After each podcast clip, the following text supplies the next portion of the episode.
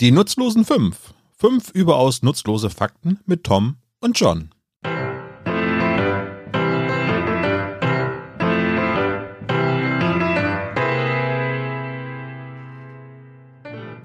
Hallo und da sind wir wieder bei einer neuen Folge 5 mit fünf nutzlosen Fakten mit mir, Tom, und mit meinem geschätzten Kollegen, Mitpodcaster und gutem Freund, John. Ach Tom, das war aber richtig, richtig nett. Hallo zusammen. Ja, gewöhn dich nicht zu sehr dran. Den Rest der Stunde kriegst du jetzt wieder auf den Deckel. Was heißt denn hier wieder auf den Deckel?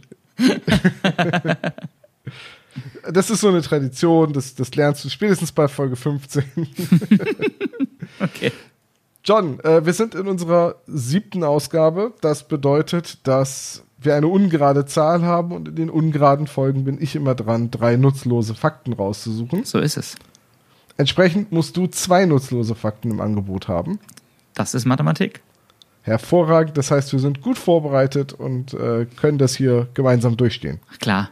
Wollen wir noch einmal darauf hinweisen, wenn ihr da draußen unseren Podcast mögt und äh, bisher für gut befunden habt, würden wir uns sehr über eine 5-Sterne-Befreutung würden wir uns sehr über eine 5-Sterne-Bewertung bei iTunes freuen. Über eine Oder auch- 5-Sterne-Befreutung werten. Oder auch einfach nur einen netten Kommentar bei uns auf der Seite unter dieser Folge. Und wenn ihr Themenvorschläge habt, dann bitte nur an einen von uns beiden schicken, weil der andere ja immer nicht wissen soll, wohin die Reise geht. Und dafür haben wir zwei E-Mail-Adressen eingerichtet. Einmal der Nutz, nein, gar nicht wahr, ohne der, nutzloser Tom at gmail.com und nutzloser John at gmail.com. Also immer wenn ihr einem von uns beiden ein Thema zuschicken wollt, damit der andere blöd aus der Wäsche guckt, könnt ihr das darüber machen. Und John, was soll ich sagen? Ich habe schon die erste Einsendung. Okay, schieß los. Ja, okay, gut, dann ziehe ich das als erstes Thema vor. Ähm, auf die Idee hat mich die liebe Silvia gebracht. Vielen Dank an der Stelle. Und äh, John, weißt du, was das Besondere ist äh, am Grab von Josef Haydn? Nein. Das heißt, du hast, du hast, du hast noch nicht davon gehört?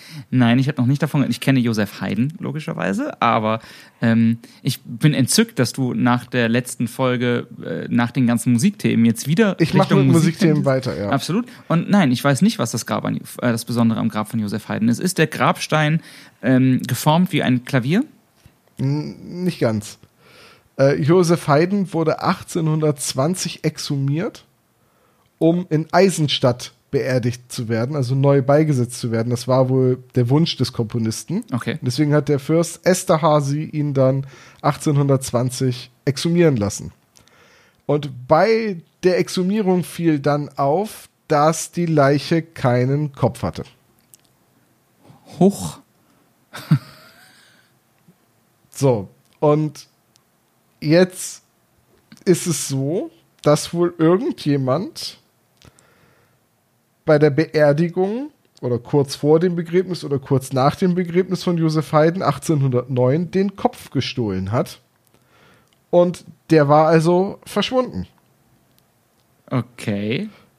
Ist erstmal skurril. Ne? Mittlerweile ist der Kopf übrigens wieder da und äh, Josef Haydn hat 1954 endgültig in Eisenstadt seine Ruhe gefunden, so mit allen Knochen, die noch da waren und Kopf.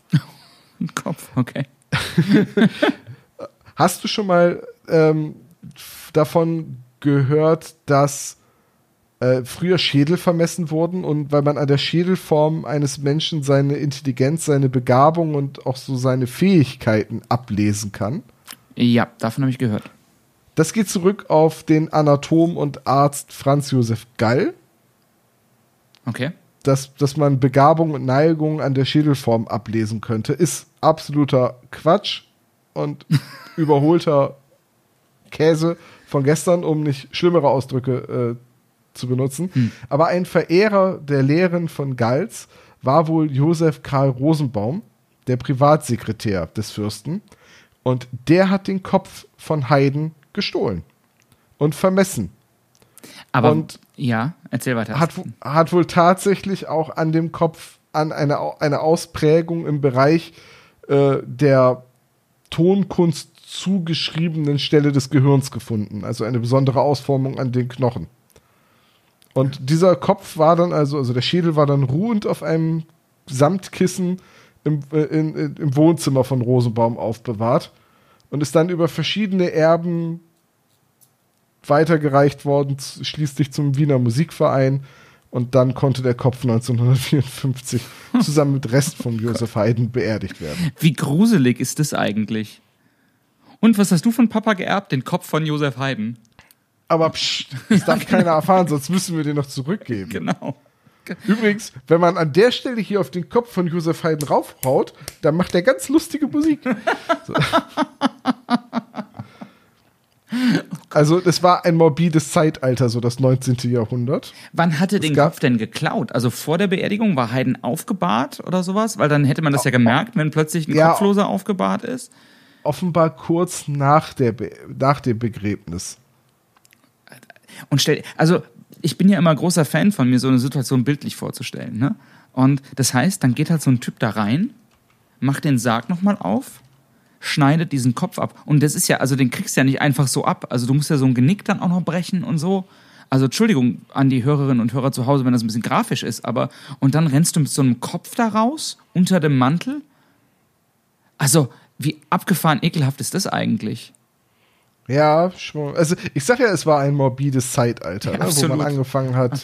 Köpf, Köpfe in Einmachgläsern aufzubewahren und äh, ja, ich weiß nicht, so das 19. Jahrhundert ist schon, es ist schon ein sehr interessantes, aber auch ein sehr, sehr skurriles Jahrhundert und ja, so ist es halt dazu gekommen, dass der Kopf von Absolut. Josef Haydn 150 Jahre lang nicht mit im Grab lag. Gruselig. Okay, krass. Das ist eine gute, das ist so eine gute Geschichte. Das ist eine richtig gute Geschichte. Also, ähm, wir verlinken das natürlich. Es gibt dazu einen Beitrag vom Deutschlandfunk. Ich wollte gerade sagen, es gibt äh, dazu Bilder. Ja, wenn du wissen willst, wie Haydns Schädel aussieht, es gibt ein, eine Fotografie des Schädels auf dem Altar der, der Eisenstädter Bergkirche. Und das Foto ist zum Beispiel im Wikipedia-Artikel von Josef Haydn zu sehen. Weil man ähm, seitdem jedes Jahr einmal den Schädel rausholt und auf dem Altar präsentiert? Oder? Ja, man geht immer sicher, dass der noch da ist. also, und was hast du heute für Dienst? Ich muss Schädel überprüfen. Ich habe heute Schädeldienst. Ich habe Schädelcheck. Daher kommt auch der Ausdruck Schädel haben. Genau. Und da hängt dann einfach, weißt du, wie auf so einer, auf so einer, auf so einer Toilette, so ein Reinigungsplan, hängt da dann einfach so ein immer abgezeichnet werden. Schädel, Schädel. Schädel noch da, Unterschrift. Genau. 6.9.16.35 Uhr Schädelcheck. Ja. Ah, krass. Und weil, und weil dieses Überprüfen so viel Freude bereitet, sagt man auch einen Heiden Spaß haben. So.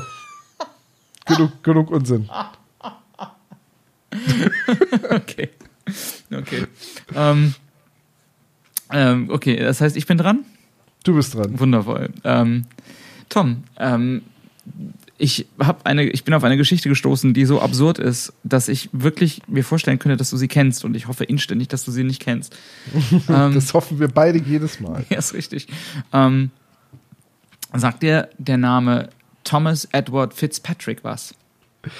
Äh, aber jetzt muss ich ganz tief graben. Thomas Edward Fitzpatrick. Nee, sagt mir nichts. Das hatte ich gehofft. Sehr gut. Also, ähm, Thomas Edward Fitzpatrick wird geboren am 24. April 1930 in Washington Heights, Manhattan. Und wie alle Kinder hat der kleine Tommy, Tommy Fitz, so sein Spitzname, hat der kleine Tommy Fitz einen Traum. Tommy Fitz möchte nämlich fliegen lernen. Und der beste Weg, fliegen zu lernen, logischerweise Anfang der 30er, oder der effektivste Weg ist, ähm, in die Armee zu gehen.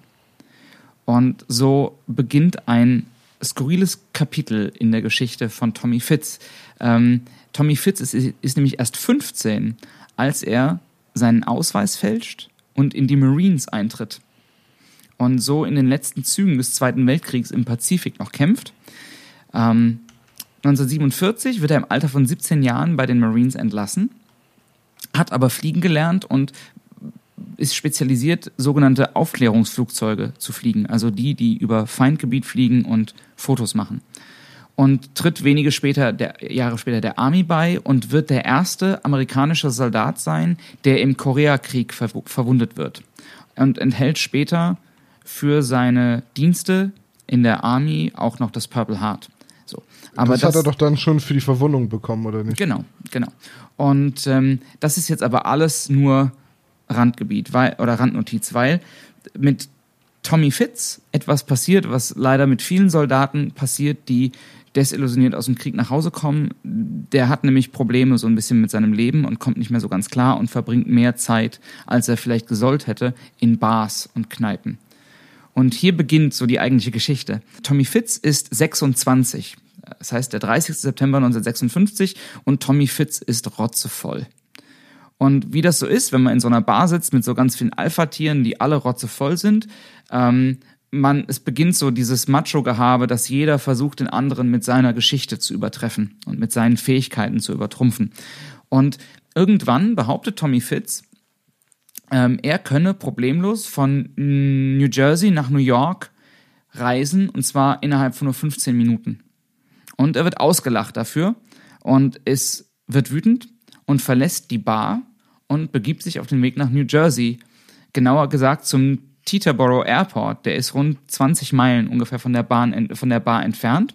Er bricht ein, er klaut ein Flugzeug und ohne das Licht oder den Funk anzuschalten, fliegt er mit diesem Flugzeug Richtung New York.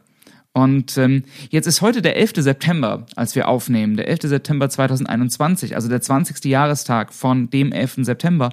Und es ist fast schon irgendwie zynisch, eine Geschichte über ein geklautes Flugzeug, das man Richtung New York fliegt, ähm, hier zu erzählen. Aber die gute Nachricht ist, es passiert nichts, außer dass Tommy Fitz wenige Minuten später sicher mitten auf der Straße genau vor dieser Bar dieses Flugzeug landet ähm, und damit die Wette gewinnt, die er vorher abgeschlossen hat.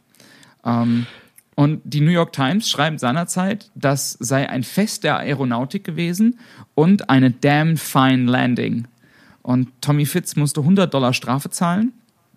Ähm, aber auch nur deswegen äh, wurde der nicht härter bestraft, weil der Besitzer des Flugzeugs ähm, irgendwie auch so ein bisschen begeistert war von der Aktion und sich entschieden hat, keine Anzeige zu erstatten. Und eigentlich könnte die Geschichte hier enden. Lass mich raten, er hat noch ein Flugzeug geklaut. Genau. Ähm, und zwar, das war so klar. Und zwar zwei Jahre später sitzt Tommy Fitz wieder in einer Bar und erzählt diese Geschichte, wie er vor zwei Jahren dieses Flugzeug geklaut hat und mitten in New York gelandet hat. Und keiner glaubt ihm. Und ähm, er ist frustriert und er ist sauer und es ist wieder Nacht, es ist wieder eine Bar und Tommy Fitz hat wieder zu viel getrunken und er ist wirklich, wirklich sauer und er macht sich auf den Weg zum Teterboro Airport und er bricht wieder ein und er klaut wieder ein Flugzeug und landet es diesmal eine Straße von der Bar entfernt vor der Yeshiva University, ähm, wird allerdings diesmal zu einer sechsmonatigen Haftstrafe verurteilt. Ähm, ähm, und Tommy Fitz hat später selbst gesagt, ähm, und ich liebe das Zitat, ähm, er hat gesagt, It was that lousy drink that gave me wings. Verleiht halt, verleiht halt Flügel und so. Ähm, Thomas Edward Fitzpatrick hat nach seiner Haftentlassung, nach allem, was man weiß, ein sehr, sehr löbliches Leben geführt und hat keine weiteren Flugzeuge geklaut ähm, und ist ähm, im September 2009, also vor knapp zwölf Jahren, ähm, gestorben. Und heute würde der wahrscheinlich für die Aktion als Terrorist im Knast landen und niemals wieder rauskommen, weil irgendjemand den Schlüssel weggeworfen hätte. Aber in den 50ern, oder späten 50ern, war Thomas Fitzpatrick so ein kleiner Held in Manhattan. Ähm, und als letzte Randnotiz, es wurde sogar ein Cocktail nach ihm benannt. Ähm, der Fitzpatrick. Nee, der heißt Late Night Flight. Oh. Und ich habe da nochmal nachgeguckt, falls es Cocktail-Fans unter den Hörerinnen und Hörern gibt.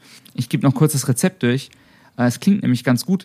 1,5 Zentiliter Kalua, 5 frische Brombeeren, 1,5 Zentiliter Chambord, 3 Zentiliter Wodka, ein Eiweiß, ein Schuss Zuckersirup und nochmal 1,5 Zentiliter Wodka und das Versprechen, dass man nach Konsum des Drinks das Flugzeug stehen lässt.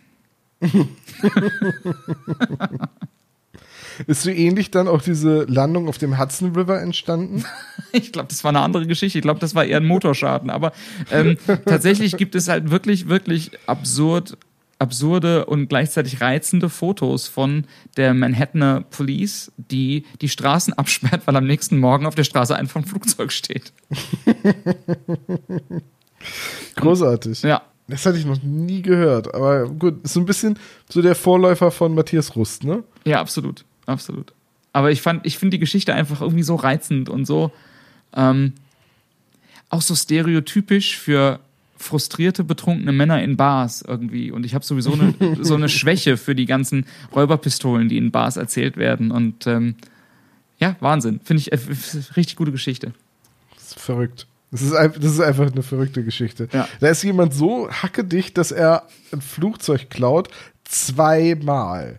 Genau, ist einfach das So. erste Mal okay, aber dann einfach, da zweifelt jemand an, deiner Gesch- an deiner Geschichte und du reagierst damit, dass du es einfach nochmal machst. Das ist einfach so Das, gut. das letzte Mal hat es geklappt, dann wird es ja dieses Mal auch wieder gut gehen, so nach dem Genau. Motto, ne? Und tut's ja sogar. Es wird niemand verletzt, der landet das Ding sicher, das Flugzeug war heil, er war heile. Ja, also dass niemand verletzt wird, kann ich leider bei meiner zweiten Geschichte so nicht sagen. Also du Ähm. redest über das Challenger-Unglück. Da hat auch jemand gewettet, dass er sturzbesoffen einen Space Shuttle klauen kann. Richtig. Nee, ähm, ich rede über was anderes. Und jetzt müssen die Hörer des spezial gelagerten Sonderpodcasts, des Drei-Fragezeichen-Podcasts, den ich mit meinen Freunden Olaf und Sebastian mache, äh, ganz stark sein, weil wahrscheinlich habt ihr das, was ich jetzt erzählen werde, schon in einer der letzten SSP-Folgen gehört, aber John nicht. Und ich fand diesen Fakt einfach zu interessant, um ihn nicht in beiden Podcasts einmal zu erwähnen. Aber ähm, können wir vielleicht kurz erwähnen, dass ich den wahrscheinlich nur deswegen nicht gehört habe, weil zu dem Zeitpunkt, zu dem wir diesen Podcast aufnehmen, ihr den SSP-Podcast schon aufgenommen habt und den Und wahrscheinlich. der doch nicht veröffentlicht haben. Genau, Exakt. genau. Und genau das musste ich ausnutzen, damit ich diesen Fakt heute hier jetzt bei dieser Aufnahme nochmal benutzen kann. Und wie gesagt, ich hoffe, ihr seht mir das nachher. Ich finde die Geschichte einfach zu gut, um sie nicht zu benutzen. Ich bin jetzt, also John. du, du, du, ähm, du steigerst meine, meine Vorfreude und meine Erwartungshaltung ins Unendliche, Tom.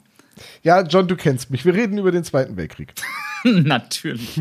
Natürlich In, in meiner Geschichte, dass man niemand verletzt wurde, kann man nicht behaupten. Der Zweite Weltkrieg. Zweite Weltkrieg. äh, wir reden über, der, über Versuche, Tiere für den Zweiten Weltkrieg zu militarisieren. Oh, ja. Und vielleicht hast du von der einen oder anderen Geschichte schon mal gehört. Es, es hält sich ja hartnäckig das Gerücht, dass die USA und die Sowjetunion Delfine mit Bomben ausgestattet haben, um sie als Torpedos zu benutzen. Also du bringst dem Delfin Beischwimmer zu dem anderen Schiff hin und dann sprengst du den Delfin samt der Bombe, samt des gegnerischen Schiffes in die Luft. Das ist so eine Austin Powers Nummer, oder? Ja, könnte man meinen, tatsächlich ist es so, dass die Sowjetunion und auch die USA beides im Kalten Krieg gemacht haben. Also sie haben beide Delfine trainiert und es gab ein Wettrüsten drum, wer die besser trainierten Delfine hat. Und, und äh, aus diesem ähm, aus diesen Delfinversuchen ist das United States Navy Marine Mammal Program entstanden. Also die Natürlich. die- die US-Marine- Natürlich. Die US-Marine hält sich heute noch äh, Meeressäuger in den, in den eigenen Reihen. Also etwa 30 Tiere sind es, glaube ich, die aktuell noch im Einsatz sind, aber nicht mit dem Ziel, gegnerische Schiffe zu sprengen, sondern als Aufklärung. Die, also ein Delfin trainieren ist kosten- und zeitaufwendig und den dann einfach mit einer Bombe äh, in die Luft zu sprengen, wäre Verschwendung. Und- aus Sicht der Amerikaner. Und außerdem. Ist, und Thunfisch aus- ist lecker. Hm. ja, und so aus Tierschutzgründen könnte man dann natürlich noch ganz andere äh, Bedenken haben. Ähm, es gibt zwei noch aktive Programme, das MK6 und das MK5. Und MK6 sind Delfine und Seelöwen, die zur äh, Wacht benutzt werden, um zum Beispiel verbündete Schiffe und Hafenanlagen gegen nicht autorisierte Taucher zu schützen. Das machen die auch schon ziemlich lange. Das wurde auch im Vietnamkrieg und in Bahrain genutzt. Also diese Delfine sind darauf trainiert, nicht autorisierte Taucher zu orten und dann Alarm zu schlagen. Und dann gehen halt menschliche Taucher mit dem Delfin ins Wasser und lassen sich zeigen, was der Delfin gefunden hat. Die kriegen dann auch einen Peilsender, dass man die Delfine und Seelöwe äh, halt auffinden kann. Das ist so James Bond-Villain-like irgendwie. Ist es, ist es definitiv. Äh, und MK6, die Aufgabe von den Tieren ist es, äh, Dinge zu bergen. Also zum Beispiel Minensuche. Oder wenn irgendwas verloren gegangen ist, meistens Übungsminen, die dann abgefeuert werden, dann werden die Tiere genutzt, um die wieder hochzuholen. ähm, und die haben einen Theme-Song und der geht: Wir sprengen Flipper, Flipper. Entschuldigung. So. Ja, gut. Und darauf basiert jetzt quasi dieses Gerücht, dass die Amerikaner Delfine genutzt hätten, um sie als Torpedos zu nutzen. Ich kann das übrigens nur für die USA ausschließen. Ob die Sowjetunion eventuell wirklich Bombendelfine genutzt hat, kann ich nicht belegen, kann ich aber auch nicht ausschließen. Dazu habe ich nicht genug gefunden. Allerdings hat Russland die letzten militärisch genutzten Delfine vor einigen Jahren halt an große Aquarien, Tiershows und reisende Zirken verkauft. Wie krass. Aber äh, lass ich finde ja die Vorstellung irgendwie auf eine absurde Art und Weise faszinierend mit, mit, mit, mit, ähm, mit Tieren Krieg zu machen, das ist jetzt total banane ausgedrückt, ich weiß, Entschuldigung dafür, aber ähm, hat für mich irgendwie was sowas Archaisches, weißt du, was ich meine? Also so wie Hannibal mit Elefanten über die Alpen und so. Ich sehe jetzt vor meinem wahnwitzigen Auge irgendwie einfach nur Soldaten auf so Löwen reitend in die Schlacht oder so. Das wäre schon irgendwie ganz, das wäre irgendwie schon ganz geil. So, jetzt kann ich also den Einsatz von Delfinen im Zweiten Weltkrieg auf Seiten der Sowjetunion weder belegen noch ausschließen. Was ich allerdings belegen kann, ist Einsatz von, der Einsatz von Hunden. Als Spürhund? Panzerabwehrhund. Nicht dein Ernst. Doch. Nicht die Idee war, Ernst. dass man Hunde darauf trainiert, dass sie unter Panzern Futter finden. Dann packt man den Hunden eine große Sprengladung auf den Rücken mit einem Knickzünder, also der abknickt Oh, und dann ist- zündet. Oh, das ist so widerlich. Und lässt die Hunde dann frei mit dem Plan, dass sie unter den feindlichen Panzer laufen. Ja.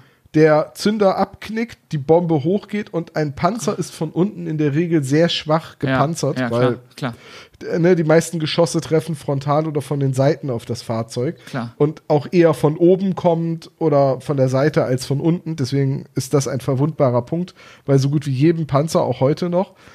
Und die Idee war also, dass dann halt die Hunde werden quasi in der Schlacht losgeschickt und halten dann äh, die deutschen Panzer auf. Oh, das ist Das so Ganze- widerlich. Das Ganze ist allerdings nach hinten losgegangen. Die haben die eigenen Panzer in die Luft gesprengt? Ja, natürlich, weil mit welchen Panzerformen hat man die Hunde denn trainiert? Richtig, natürlich. Ne, also der, der Hund konnte sehr wohl zwischen einem Panzerkampfwagen 4 und einem T34 unterscheiden. Viel problematischer war es aber, dass die Hunde auf den Geruch von russischen Panzerölen und Fetten trainiert waren. Und die deutschen Panzer wegen anderer Öle und anderer Fette anders rochen. Oh Gott, ist das doof. Ja, natürlich. Und jetzt kommt noch ein großes Problem. Ein Panzer auf einer Testanlage, der einfach in Ruhe dasteht, ist für den Hund nicht als Gefahr zu Als erkennen. Bedrohung, klar, aber so ein Panzer, der sich bewegt und, Ein aktiver Panzer, der sich bewegt und der in Gang ist, und laut der und, ist und gar nicht so langsam auch, ne? sehr richtig. Laut, schwer, der Boden schüttert, da, da kommen 60 Tonnen Stahl auf den Hund zu. Äh, die meisten Hunde haben halt einfach kehrt gemacht und sind wieder in die eigenen Reihen gelaufen und naja, die hatten halt Bomben auf dem Rücken. Ja, also es gibt die Aussage vom russischen Militär, dass äh, mit 16 Hunden 12 Panzer aufgehalten wurden in der Schlacht um Kursk. Und es gibt aber auch die Aussagen von deutschen Panzerbesatzungen, die einfach gesagt haben, die Hunde, ja, wir haben die kommen sehen, wir wussten, das kann nicht gut sein, also haben wir sie abgeschossen. Wir hatten ja Maschinengewehre. Hm. Und es gibt auch Berichte, dass die deutsche Armee halt an der Ostfront angefangen hat, in großen ähm, Aktionen Hunde unter dem Vorwand der Tollwutbekämpfung zu keulen, weil sie gesagt haben, na, wenn die Russen jetzt anfangen, die Hunde gegen uns einzusetzen, dann machen wir halt einfach alle Hunde kalt. Ach krass, oh, das ist so widerlich. Das ist echt so widerlich. Also, weißt du, Krieg unter Menschen ist ja schon schlimm genug, ne? Aber ich habe da irgendwie so einen Softspot und wenn ich dann irgendwie sehe, dass das für sowas Tiere irgendwie missbraucht werden, finde ich das ganz, ganz schlimm. Genau, und deswegen reden wir jetzt auch über die US-amerikanische Fledermausbombe. Batman? Fast. Aber ob, ob die Russen wohl Who Let the Dogs Out gesungen haben, als ihre eigenen Panzer in die Luft geflogen sind? Ja, äh, nur statt dem Huhu riefen sie Stalin, Stalin. Oh Gott. Who, who let the dogs out? Comrade Stalin, let the dogs out. so, ähm, die Fledermausbombe, US-amerikanische Erfindung. Folgende Idee. Die meisten japanischen Häuser im, im Mitte des 20. Jahrhunderts bestanden zum Großteil aus Holz. Die Idee war, dass man also Fledermäuse über den japanischen Großstädten abschmeißt und die Tiere ihrem Instinkt folgend sich sofort irgendwo ein Versteck, einen Unterschlupf unter einem Vordach suchen. Das ist so doof. So. Und damit das Ganze dann verheerende Wirkung hat, hat man die Fledermäuse mit Brandbomben ausgestattet. Der sogenannte Badgürtel. Hm? ja, der Bad-Sprenggürtel. Genau. So, das Ganze wurde auch getestet und 1942 hat irgendjemand aus Versehen bewaffnete Fledermäuse auf einem Army-Stützpunkt freigelassen, was dazu geführt hat, dass ein Hangar komplett ausgebrannte und das Auto eines Generals. Heilige Und trotz Feuerbombe, dieses- Batman. Man könnte sagen, erfolgreichen Tests äh, hat man sich dann doch dagegen entschieden, ähm, bewaffnete Fledermäuse über Japan abzuspeisen. Also wurde nie wirklich genutzt, die Bombe, obwohl die ersten Tests recht vielversprechend schienen. Aber man hat sich dann dagegen entschieden, einfach auch, weil man gesagt hat, ähm, wahrscheinlich lohnt es sich nicht, so den Sieg zu erringen, weil wir ihn auf anderem Wege schneller kriegen. Atombombe zum Beispiel. Ja, das ist jetzt die zynische Bilanz äh, des Endes im Pazifik, dass da zwei Atombomben auf japanische Städte geworfen wurden und die Fledermäuse wahrscheinlich deutlich weniger Schaden angerichtet hätten. Anzunehmen. Anzunehmen. Aber alleine die Idee, eine Fledermaus mit einem Sprengsatz auszustatten, ist genau wie bei Hunden so fies und Ja. so zynisch. Ja, ja, absolut, absolut. Und gleichzeitig hat es ja, also bei, bei, bei, ja doch, also wenn du, wenn du so Tiere, die du eigentlich als harmlos empfindest, sei das Hunde, seien das Delfine, seien das Fledermäuse, ähm, wenn du die nutzt zum Zweck von Kriegsführung, hat das ja auch einen psychologischen Aspekt. Ne? Also ich habe irgendwann mal einen Bericht gesehen über Drohnenkrieg, ähm, in dem ein Junge aus Afghanistan, so ein kleiner Junge aus Afghanistan irgendwie auf den Himmel zeigte und sagt, ich habe Angst vor dem Himmel. Also im Ja, Sinne von, Weil, blau, weil man die Drohnen nicht sieht. Und wenn der Himmel blau ist, das heißt, die Drohnen können einen unten sehen, aber ganz genau, ganz genau. die sind nur Und- rausgegangen, wenn es bewölkt war. Ganz genau. Und das heißt, die Konsequenz davon ist eben, ähm, du machst Leuten vor was Angst, was normalerweise als was Positives empfunden wird. Und das hat halt einen irren psychologischen äh, Aspekt. So. Und ähm, naja, wenn sich sowas rumspricht, wie da werden Delfine oder da werden Hunde oder da werden Fledermäuse instrumentalisiert zum Töten, dann nimmst du halt diesem harmlosen, vielleicht mitunter, je nachdem, welche Hunde das sind, irgendwie Haustier-Vibe weg und ersetzt das durch Angst. Und das ist halt, also, dass jemand vor Fliegern und vor Panzern Angst hat, ist klar. Aber selbst in diesem ganzen Chaos gibt es dann immer noch irgendwie so, ich kann das nicht so richtig ausdrücken, aber verstehst du, was ich meine? Dass du, Ja, ja, dass du diese Situation halt nochmal psychisch schwerer zu ertragen äh, machst, indem du auch Dinge, die du eigentlich in diesem Chaos als positiv empfinden würdest, noch mit Schrecken besetzt. Und weißt du, was jetzt richtig fies ist? Hm? Nachdem du jetzt Angst vor Fledermäusen und Hunden hast, werde ich auch noch dafür sorgen, dass du Angst vor Tauben hast. Die finde ich einfach scheiße. Sie dich auch und deswegen steuern sie Raketen. Natürlich. Es gab das Project Pigeon auf amerikanischer Seite. Das ist, ist immer, sind immer die Amerikaner. Naja, ja, die, die hatten halt Zeit zu experimentieren. Die waren ja nicht von vornherein in den, in den Krieg eingebunden. Ich sag's dir, da saßen einfach fünf Leute in einem Raum, haben gesoffen und haben Brems Tierlexikon gelesen. Welche Tiere könnten wir noch in die Luft sprengen? genau. Ähm, Und irgendwo okay. in der Ecke saß Bernhard Jimek und sagt so, die gehen aber nicht. So, jetzt äh, gibt es einen berühmten amerikanischen äh, Verhaltensforscher. Und äh, jetzt habe ich vergessen, wofür die Initialen standen, aber er hieß B.F. Skinner. Skinner? Exakt der. ähm, das, vielleicht hast du von der Geschichte schon mal gehört, aber wir sind jetzt in einer Zeit, wo Fernlenkraketen noch nicht über äh, elektrische Signale oder gar Steuercomputer genutzt werden können. Okay.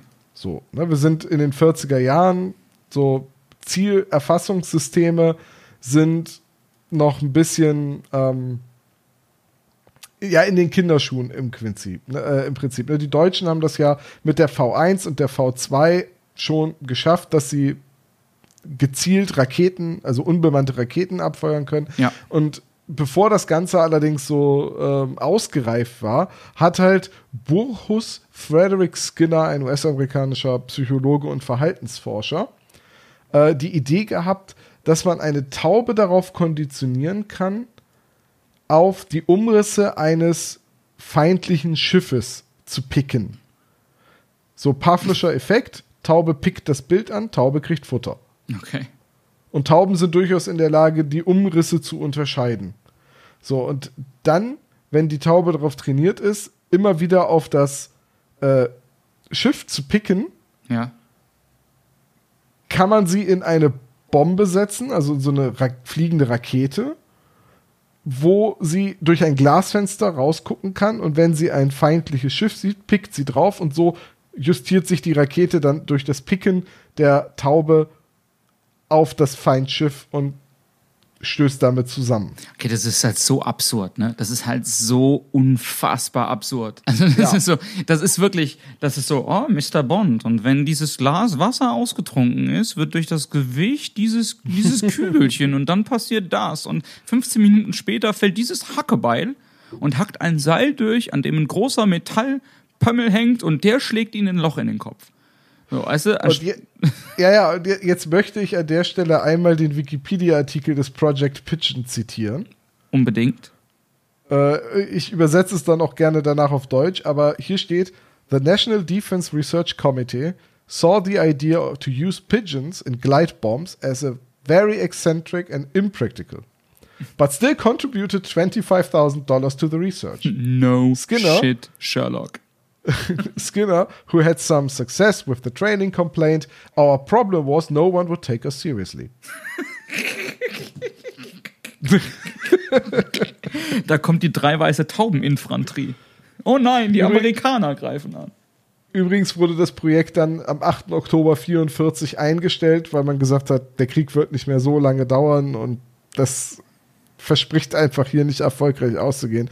Das ist alles Quatsch und wurde dann aber 1948 von der Navy als Project Orcan wieder ins Leben gerufen, um dann 1953 wegen der Verlässlichkeit elektronischer Zielsuchsysteme äh, wieder abgebrochen zu werden. Der drei Fragezeichen-Fan in mir sagt jetzt das Project Raorken, egal. Aber was, also ich stelle mir das wirklich so vor, ne? Da sitzt so ein Wahnsinniger in so einem Büro und sagt, okay, keine Tauben, man bringe mir Meerschweinchen. So, weißt du, so. Also, Aber wenn ich dich jetzt vor einer Stunde gefragt hätte, was meinst du denn, wie man Tauben im Krieg eingesetzt, hättest du gesagt, naja, Brieftauben im Ersten Weltkrieg in den Gräben, das war, ja, ne, ja, absolut. weil halt die, Ja. äh, die, die Telegrafenmasten ständig zerschossen wurden Ja. und die Funkverbindungen noch nicht standen. Oder wir, wir, wir bringen denen bei, immer auf die Zielfernrohre der Gegner zu kacken. Pass auf. es gab Bestrebungen, Natürlich gab es das.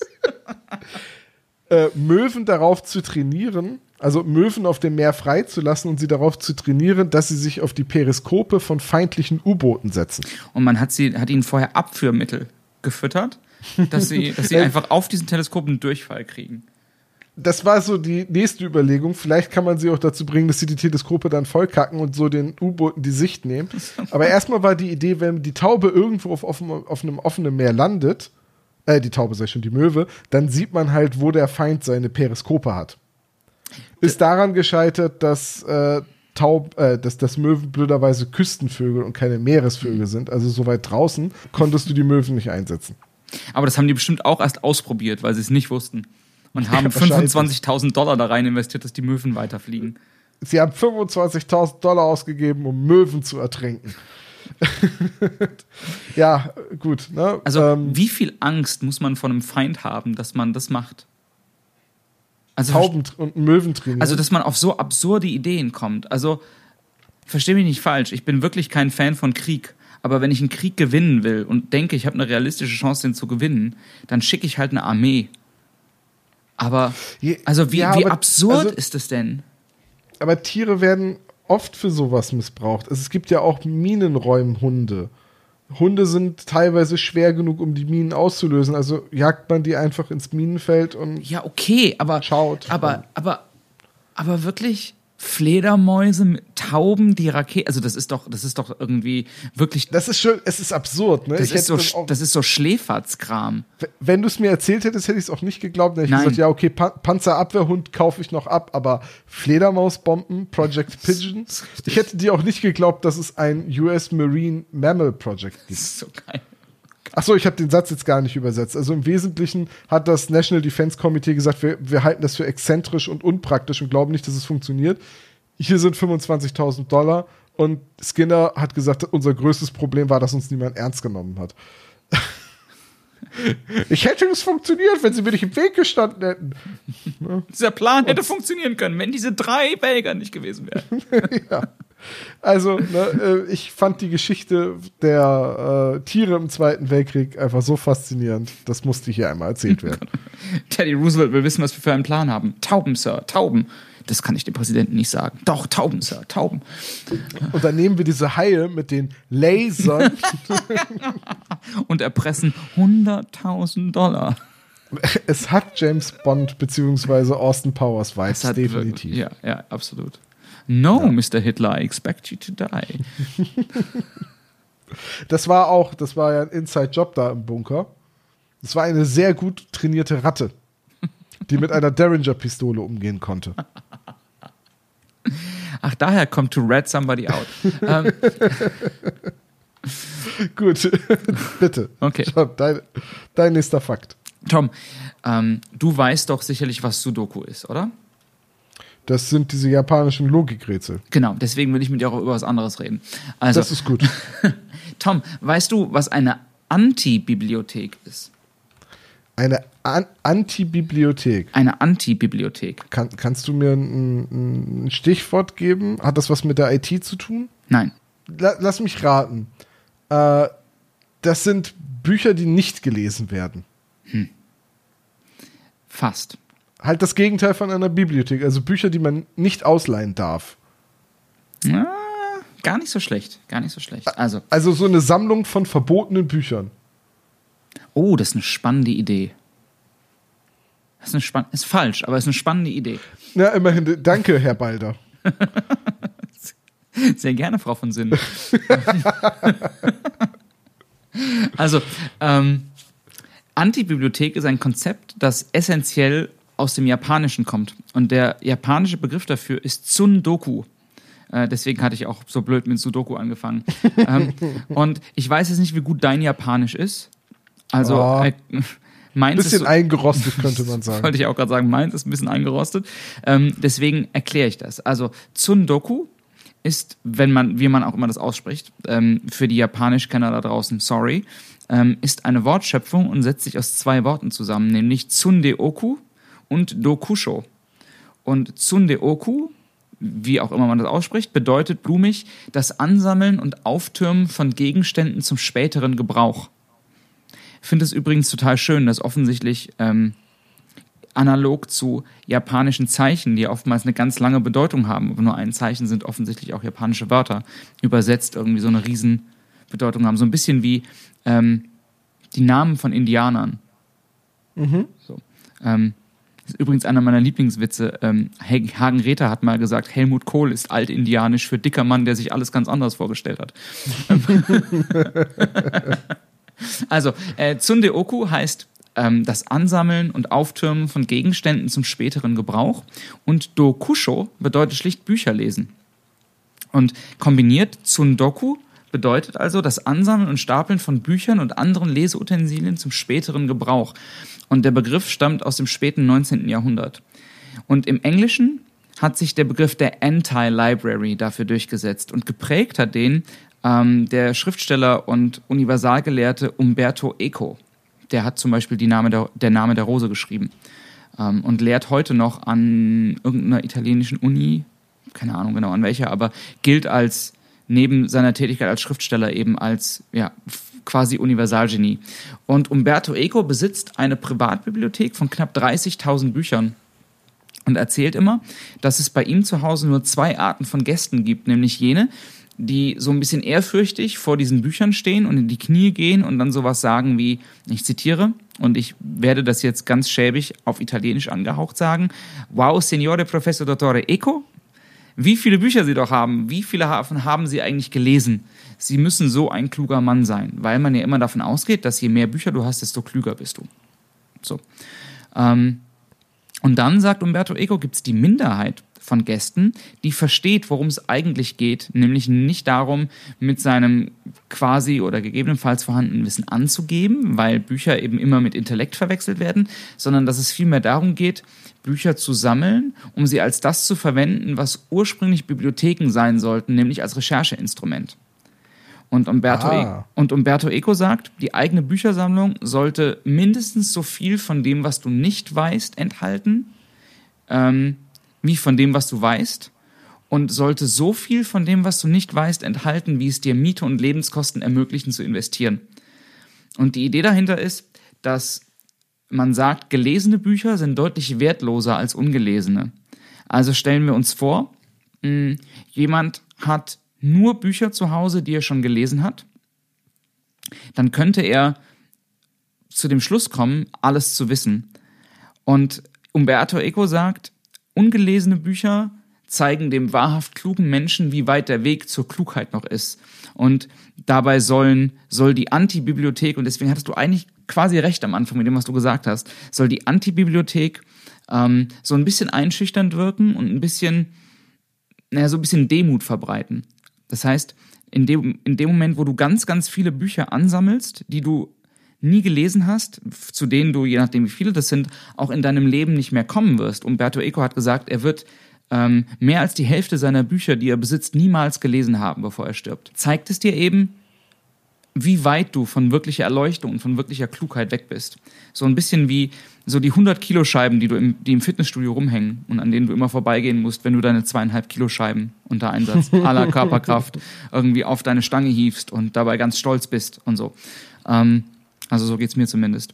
Und ich erzähle die Geschichte gar nicht so ohne Grund. Und meine Frau wird bestätigen, dass ich viel zu viel Geld für Bücher ausgebe und nur schwer die an einem nie liest. Genau, und nur schwer an einem Buchladen vorbeigehen kann. Und wenn ich dann drin bin, auch selten ohne ein Buch wieder rauskomme und dann dabei ganz, ganz absurde Bücher irgendwie kaufe. Und Bücher, von denen ich eigentlich weiß, dass ich sie niemals lesen werde und immer denke, aber interessant ist es schon.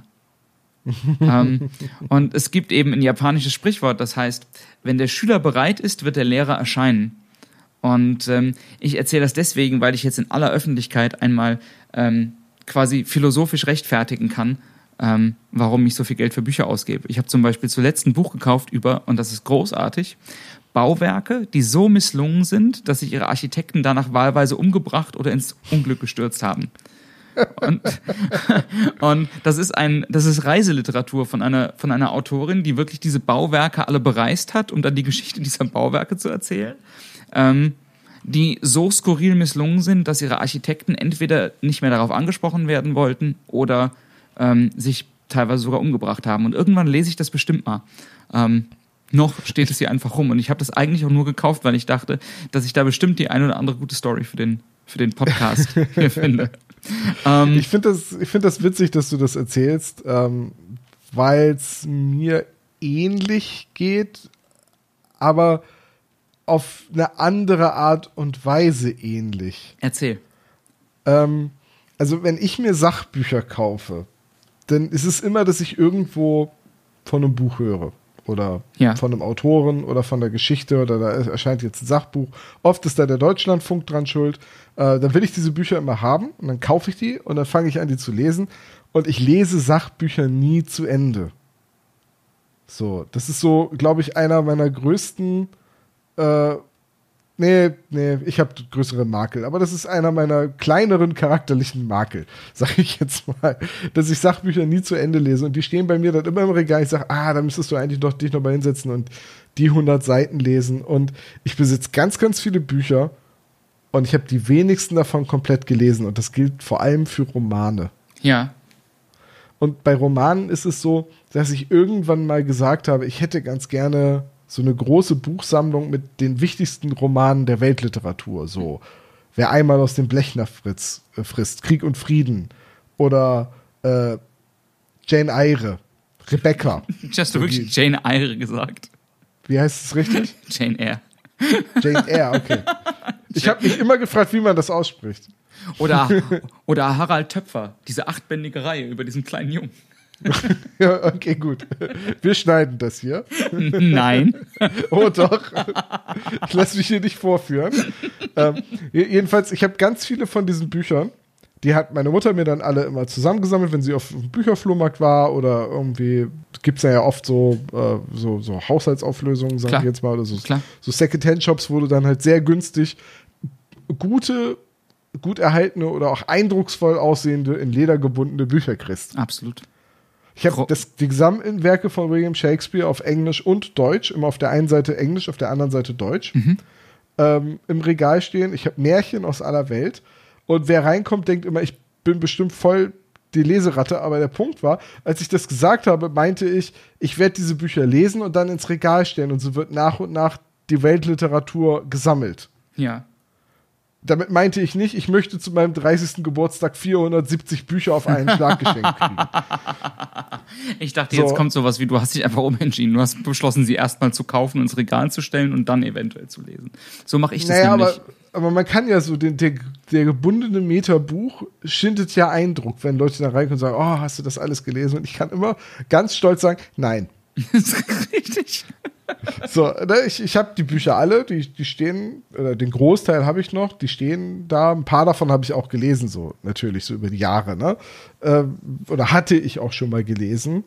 Aber ich, ich stehe immer davor und denke, eigentlich müsstest du, aber wann das denn noch? Ich komme da in meinem Alter kaum noch zu. Absolut. Ich ja. habe schon überlegt, ob ich mir jetzt anfange, die Hörbücher von dieser Weltliteratur nach und nach zu besorgen, dass ich zumindest sagen kann, ich weiß, was drin steht, auch wenn ich das Buch per se selbst nicht gelesen habe. Ich muss mich ja outen und muss sagen, dass ich Hörbüchern ganz, ganz schwer folgen kann. Ich bin nicht in der Lage, also bei Romanen, bei Sachbüchern geht's. Witzigerweise, bei Romanen fällt mir das ganz, ganz schwer. Irgendwie driftet mein Kopf da immer ab. Okay. Und ich muss dann nach 20 Minuten, frage ich mich, was ich nicht gehört habe in den letzten 20 Minuten. Das ist witzig, das geht mir genau andersrum mit Sachbüchern so. Also Hörbücher, so Romane kann ich sehr gut hören. Ich habe auch eine Menge Hobbys, bei denen man das sehr gut kombinieren kann. Aber, aber so Sachbücher muss ich lesen. Den, den kann ich also gehört nicht folgen. Also ich habe jetzt ähm, zum Beispiel, ich, manchmal kombiniere ich das. Ich habe jetzt zum Beispiel ähm, über den Jahreswechsel letztes Jahr habe ich die Biografie von Obama gelesen, Schrägstrich gehört. Und dann habe ich immer, ich habe eine ungekürzte Lesung gekauft davon und ähm, habe dann immer irgendwie 30, 40 Seiten abends im Bett gelesen und habe dann tagsüber, wenn ich mal einen Spaziergang gemacht habe oder wenn ich mit dem Rad irgendwie unterwegs war oder wo auch immer, habe ich dann irgendwie eine Stunde, anderthalb gehört und habe dann an der Stelle abends weitergelesen. So, das war eine schöne Kombi. Das kann ich ganz gut. Und äh, die Biografie von Barack Obama gelesen von Donald Trump oder? Oh, das wäre aber auch schön. Von so einem Donald Trump-Imitator. I was born in Hawaii. Wrong. He Wrong. was he was born in Kenya. Oh, Kenya. everybody knows that. Fake News. Fake News. Fake News.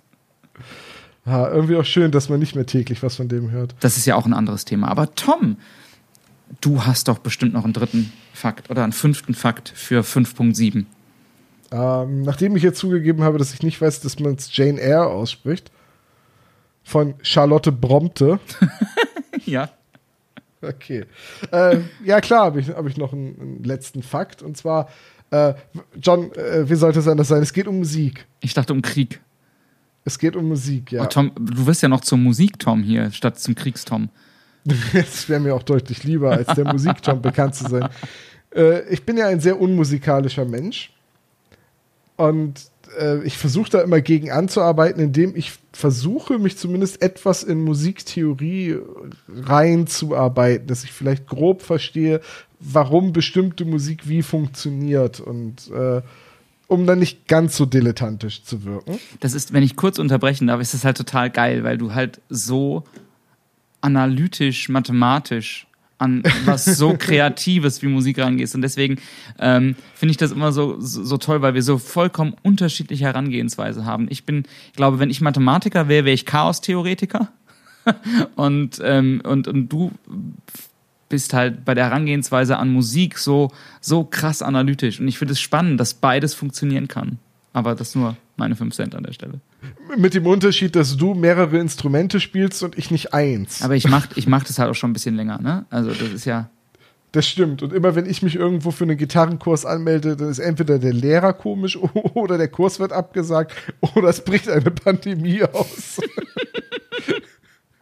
äh, gut. Was können wir noch tun, um Tom am Gitarrenkurs zu hindern? dann, sitzt dieses Kabale aus Männern in, in dunklen Anzügen, genau. in hohen Ledersesseln, Zigarrenrauch vernebelt die Welt und irgendjemand sagt, wir müssen ihn davon abhalten. Ja, da klingelt so ein rotes Telefon und dann ist Christina am anderen Ende und sagt, er will es schon wieder tun. Wir brauchen einen Plan. ja, ich sag ja auch immer, dass ich sehr gerne singe und dass ich es gerne auf einem Niveau könnte, dass andere Leute nicht mehr sagen würden, bitte hör auf. ähm, gut, ja. ich habe ich hab was zum Thema Musik rausgesucht und zwar wollte ich dich fragen, ob du weißt, was Chiptune ist. Chiptune. Also, Chiptune. ich würde jetzt also ich weiß, was Robo, Robotune ist. Und das sind so kleine Stimmgeräte, die an die, die an Gitarrenhälse eingebaut werden und die quasi mit Motoren versehen sind und die einzelnen Seiten automatisch nachstimmen, sobald sie merken, die Seite ist verstimmt. Ähm, Chiptune, ich würde behaupten, das hat auch irgendwas mit einem Stimmgerät zu tun.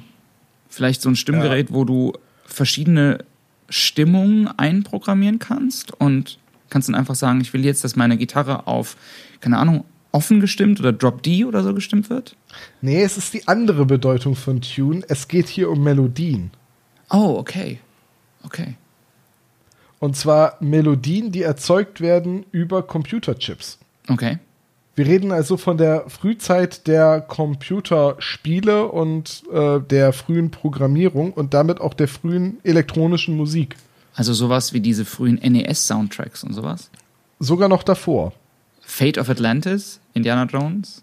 so in die Richtung. Also die frühen Soundchips in den Heimcomputern, also ja. wir reden jetzt vom C64 und vom 128er und, und äh, vom Amiga, also aus der Ära, die hatten ganz bestimmte Chips eingebaut, die Töne erzeugen sollten. Und okay. das Besondere ist, dass diese Chips aufgrund ihrer, naja, es klingt jetzt gemein, aber primitiven Bauart verglichen zur heutigen Tonerzeugung im Computer, die hatten nur wenige Kanäle, auf denen Signale verarbeitet werden und ausgegeben werden konnten. Und so konnte man oder kann man zum Beispiel den klassischen mehrstimmigen Akkord nicht über diese Chips darstellen. Okay. So, ne? So, so ein, ähm, weiß ich nicht, ein D-Dur-Akkord besteht ja schon aus vier Tönen. Den kann ich mit drei Akkorden nicht darstellen. Ein E-Moll besteht aus sechs Tönen, das geht halt noch weniger. Hm. Also ich rede jetzt von den klassischen Gitarrenakkorden, ne? Der, der, als Pianist magst du mir jetzt widersprechen. Ja, genau, genau, genau. Da sagst du jetzt, na, ein D-Dur sind drei. eigentlich auf dem Piano drei. Genau. Und wie viel sind ein E-Moll auf dem Klavier? Drei auch. Ja, das, das ginge dann gerade. Akkorde sind immer drei Klänge. Okay, gut, das ginge jetzt gerade so noch. Mhm. Ne? Äh, aber die, die Tunes mussten ja gleichzeitig auch noch irgendwie, wenn die eine ganze Band emulieren sollten, brauchten die ja auch noch eine Spur fürs Schlagzeug. Und vollkommen richtig, vollkommen richtig. Und eventuell noch für irgendwas, was wie ein Keyboard klingen sollte. äh, deswegen mussten diese mehrstimmigen Akkorde in Arpeggio gespielt werden. Mhm. Also zeitlich versetzt. So genau. jetzt würde man bei einer Gitarre zwar den Akkord greifen, aber die Saiten dann nicht gleichzeitig, sondern langsam nacheinander anschlagen. Genau. genau. Und das ist ein Klangmuster, bei dem äh, das halt mit frühen Videospielen eigentlich verbunden wird. Also wer C64 oder eben auch Super Nintendo und so gespielt hat, äh, wobei der Super Nintendo war schon weiter, aber der, der Nintendo selbst noch nicht, äh, der kennt diese, diesen klassischen Klang der Chiptune-Musik. Und die Musiker damals waren ja alle auch Programmierer und die mussten kreativ sein. Die mussten dann zum Beispiel in eine Pause des Bass äh, ein Rauschen einbauen, um ein Hi-Hat zu emulieren. Krass. Und so hat sich dann, also aus dieser, aus diesen, ähm, aus, aus dieser Beschränkung wurde Kreativität. So, ne? Man Krass. musste irgendwie versuchen, ja, klar. Klar. mit dem wenigen, was man hatte, möglichst komplexe Musik zu schreiben. Ja, klar. Und daraus hat sich dieses Genre des, Sip, äh, des äh, Chiptunes beziehungsweise auch des SID-Tunes entwickelt, weil SID ist, äh, also SID steht für Sound, oh verdammt, warte, ich hatte es mir aufgeschrieben. Irgendwas mit Design wahrscheinlich noch, oder? Also SID-Chips und SID steht dabei für Sound Interface Device. Ah, also okay, okay, okay. Sound-Schnittstellengerät. Ein sehr banal klingender Name und total langweilig, aber das war halt der SID-Chip, war halt der Musikchip. Der konnte drei Stimmen, das war der Chip vom C64 und auch vom C128. Ist das, ist das schon so eine Vorform von MIDI-Files? Äh, es ist auf jeden Fall damit verwandt mit der MIDI-Tonerzeugung. Ja. Ne, aber MIDI hat schon deutlich mehr Spuren zur Verfügung. Okay, verstehe. also, ne, der, ähm, also es gab dann auch in den 90ern die SID Station. Das ist ein MIDI-Synthesizer, der aber den SID-Chip als Klangerzeuger nutzt. Okay, verstehe. Und es gibt, es gibt heute noch Bands, die den SID-Chip benutzen. Also es gibt zum Beispiel Welle Erdball, das ist so eine, eine deutsche Minimal-Elektro-Band. Die benutzen den C64 auch noch als Synthesizer, um damit Töne zu erzeugen für ihre Musik. Und es gibt eine skandinavische, ich glaube, schwedische Metal-Band, die nennt sich Machine Supremacy. Und die benutzen eben den C64 und den Chiptune-Klang in ihrer Metal-Musik. Und so ein lustiger kleiner Fun-Fact: äh, Du hast doch bestimmt Maniac Mansion gespielt, oder? nee, Hast du nicht? nee. Wow. Tut mir leid, dich zu enttäuschen Ah. an der Stelle. Wow, okay. Aber Monkey Island hast du gespielt. Monkey Island habe ich gespielt. Ja. Und Day of the Tentacle. Ja. Aber du hast dann den Vorgänger Maniac Mansion nicht gespielt? Nein. Nein, nein. Und bei Monkey Island bin ich auch erst bei Monkey Island 3, glaube ich, eingestiegen, weil ich so früh gar keinen Computer hatte. Also, Aber du hast die anderen beiden nachgeholt. ja. Aber ähm, tatsächlich, ich habe erst einen Computer bekommen, als es sowas wie Monkey Island 3 ähm, schon bei so Computerzeitschriften als Spiel der Woche gab auf CD-ROM. Okay, Monkey Island 3 ist 97 erschienen. Ja. Dann würde ich mal sagen, du hast erst um die Jahrtausendwende rum den Computer gehabt. Ja, wir hatten unseren ersten Computer zu Hause, glaube ich, 1998. Ja, okay, gut. Äh, Und ich durfte am Anfang keine Computerspiele haben, weil es hieß, der Computer ist nur zum Arbeiten da. ja, ja, ja, klar. und dann Das hab sind, ich- sind Computer ja immer. Und dann habe ich einen Computer, dann habe ich damals, das weiß ich nicht, das ist eine ganz witzige Geschichte, dann habe ich damals Run Soccer auf einer Klassenfahrt gekauft für 10 Mark und habe das äh, meinem besten Kumpel untergejubelt. Und, und ähm, er hat es dann Wie beim so nächsten heiße Hehlerware. Ja, genau. Und er hat das dann quasi, als wir uns das nächste Mal bei mir trafen, mitgebracht zu mir. Und er hatte mit Fußball so überhaupt nichts am Hut. Und ähm, hat mir das dann ausgeliehen.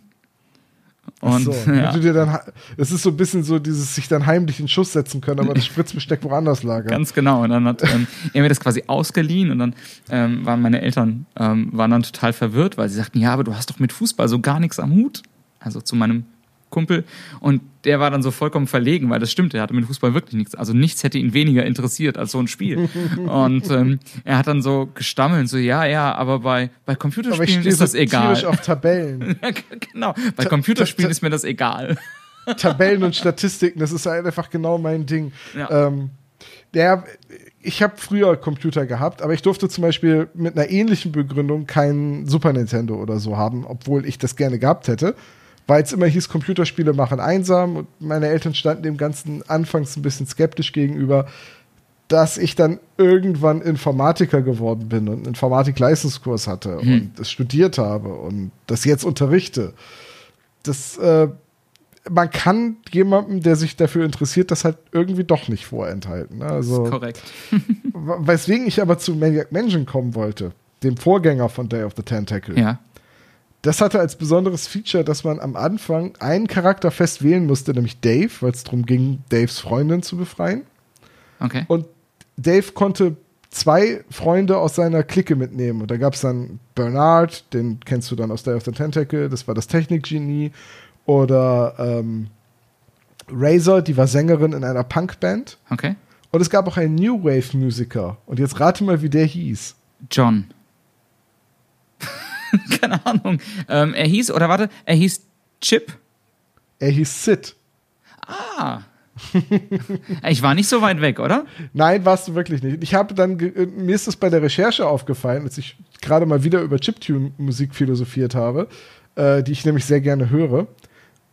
Und habe dann gedacht so, ah, Sid, Sid, Sid, hieß nicht der, der Musiker bei, der, äh, bei Maniac Mansion so? Ich habe keinen Beleg dafür gefunden, ob das eine Anspielung ist, aber wenn man den Humor von Tim Schafer und Ron Gilbert kennt, dann würde ich sagen, das ist definitiv eine Anspielung. Nur leider habe ich nirgends einen Beleg dafür gefunden. ja, das war mein letzter Fakt. Verrückt. Chiptune, Sid-Musik. Also, weißt du, ich mag, was ich an diesem Podcast mag, Mhm. ähm, dass zwischen all den Absurditäten, die wir da irgendwie miteinander teilen, doch irgendwie auch immer was dabei ist, was ich lerne. Ja, ob das jetzt was Wissen ist, das man dann irgendwann noch mal gebrauchen kann, weiß ich nicht. Das weiß ich auch Aber- nicht, aber, aber dieses Musikding zum Beispiel finde ich wirklich, also das, das nehme ich mit. Und ganz ehrlich, wenn du auf einer Party bist und sagst, wusstest du eigentlich, dass die Amerikaner eine Delfinflotte hatten, um auszukundschaften? Hey, komm schon. Die haben, die haben bist- immer noch Delfine. Du bist für, du bist für eine Stunde bist du der Star auf der Party. Also. Oder der seltsame Typ, mit dem keiner mehr spricht, weil jeder denkt, der ist total beknackt. Das, das kann einem schon passieren, ja. Aber ähm, Fun Fact: Die Amerikaner hatten eine Bombe, die von einer Taube gesteuert wurde. Das ist richtig. Hey, wo gehst du denn hin? Ich weiß, du bist Kernphysiker, aber ich weiß, dass. Ach, Tom, ich glaube, wir sind fast schon wieder am Ende, oder? Ja, wir sind, wir sind am Ende. Wir haben unsere fünf Fakten durch. Wir haben beide wieder was gelernt. Äh, Ich weiß jetzt, dass es einen Amerikaner gab, der zweimal besoffen ein Flugzeug geklaut hat. Und nachdem ein Drink benannt worden ist. Mensch. Na, nachdem wir Drink, siehst du, ich hatte erst Angst, dass es der Screwdriver ist, weil er damit die Flugzeuge kurz geschlossen hat. Kein, genau, er hat das Flugzeug kurz geschlossen. ja, er hat ja keinen Zündschlüssel dabei. Ja, was willst du? Ja, das wäre eigentlich mal eine interessante Frage. Wie macht man eigentlich die Zündung bei einem Flugzeug an?